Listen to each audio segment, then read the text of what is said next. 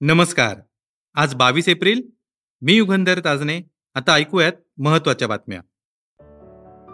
सकाळच्या बातम्या ह्या पॉडकास्टमध्ये आपले स्वागत आहे. सकाळच्या ताज्या घडामोडींसह विना कष्ट विनाश्रम मसाला चहाचा कप हातात असेल तर त्याची गोष्टच निराळी आहे. आजच आणा कोणत्याही कृत्रिम घटकांशिवाय तयार केलेला शंभर टक्के नैसर्गिक सोसायटीचा वन मिनिट स्पेशल मसाला चहा सॅचेट. फक्त सॅचेट उघडा गरम पाणी घाला आणि तुमच्या आवडत्या मसाला चहाचा आनंद घ्या तुमच्या आवडत्या पॉडकास्टसह. तर सुरुवात करूया आजच्या ठळक बातम्यांनी.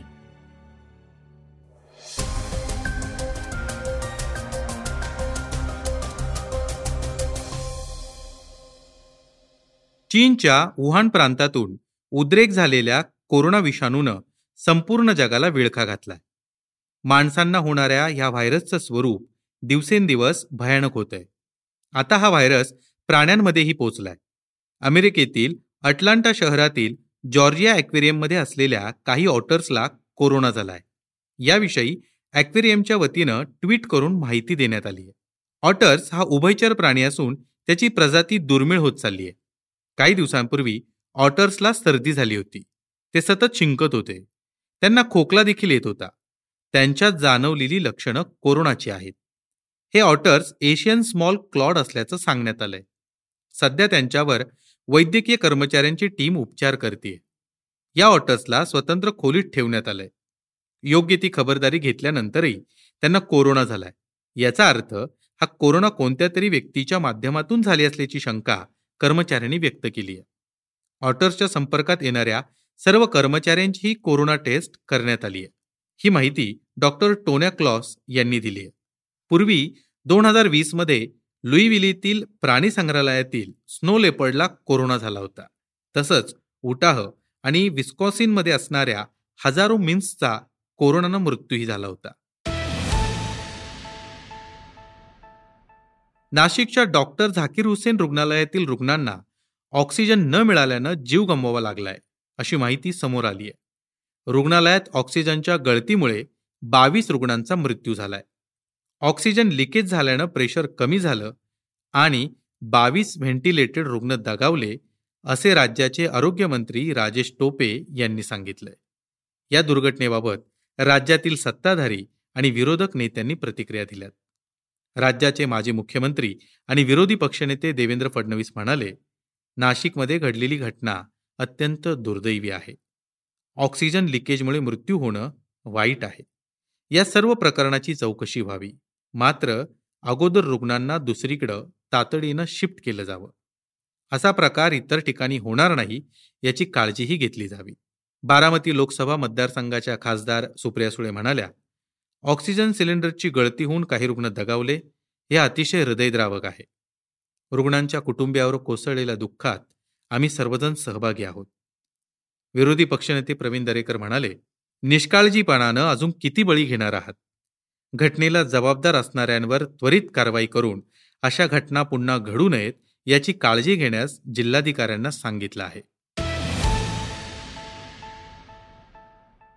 लॉकडाऊनबाबत मंत्रिमंडळाच्या बैठकीत निर्णय झालाय. लॉकडाऊन करावा अशी सर्वांचीच मागणी आहे. मात्र परिस्थिती ओळखून सध्या तरी कडक निर्बंधाचे आदेश दिले आहेत. मुख्यमंत्री उद्धव ठाकरे लवकरच याबाबतची माहिती देतील. सध्या जिल्हाबंदी होणार नाही पण विनाकारण फिरणाऱ्यांना रोखलं जाईल अशी माहिती राज्याचे आरोग्यमंत्री राजेश टोपे यांनी माध्यमांशी बोलताना दिली आहे. राज्यात सध्या सहा लाख पंच्याऐंशी हजाराहून अधिक कोरोनाचे ऍक्टिव्ह रुग्ण आहेत. त्यापैकी पंधरा टक्के लोकांना ऑक्सिजनची गरज आहे.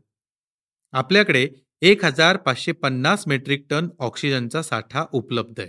त्याच्या वितरणाचं नियोजन केलं जाते भारत सरकार ऑक्सिजनची आयात करेल याची अपेक्षा आम्ही करतोय असंही टोपे म्हणाले. राज्याकडे पुरेसे रेमडेसिवीर आहेत. एक मे नंतर एक लाख रेमडेसिवीरची गरज भासणार आहे. रेमडेसिवीरच्या सात कंपन्यांच्या मालकांशी बोलणं झालंय. त्यांच्याकडे दररोज साठ हजार डोसची मागणीही केली आहे त्यामुळे डॉक्टरांनी ऑक्सिजन आणि रेमडेसिवीरचा वापर योग्य प्रकारे करावा. सध्या महाराष्ट्रात एक हजार दोनशे पन्नास टन लिक्विड ऑक्सिजन तयार होतो टास्क फोर्सनं सांगितल्याप्रमाणे राज्यात पेन अलिबाग वर्धा नागपूर आणि बीड या ठिकाणी लिक्विड ऑक्सिजनच्या सिलेंडरची निर्मिती होते. मात्र ते हॉस्पिटलपर्यंत पोहोचवण्यासाठी व्यवस्था अपुरी पडते लिक्विड ऑक्सिजनचा प्रकल्प उभारण्यासाठी वर्ष जाईल. त्यामुळे विविध उत्पादनांसाठी तयार केला जाणारा ऑक्सिजन गरजेनुसार वापरला जाईल. ऑक्सिजन प्लांटसाठी तातडीनं परवानगी दिली जाईल. यासाठी कोणतीही निविदा काढली जाणार नसल्याचं टोपे यांनी सांगितलंय. आता तृतीयपंथीय व्यक्तींना कोरोना काळात अर्थसाह्य म्हणून राज्य शासनाकडून दीड हजार रुपयांची मदत केली जाणार आहे. समाज कल्याण आयुक्तालयाचे सहायुक्त रवींद्र कदम यांनी यासंबंधी आदेश काढलाय.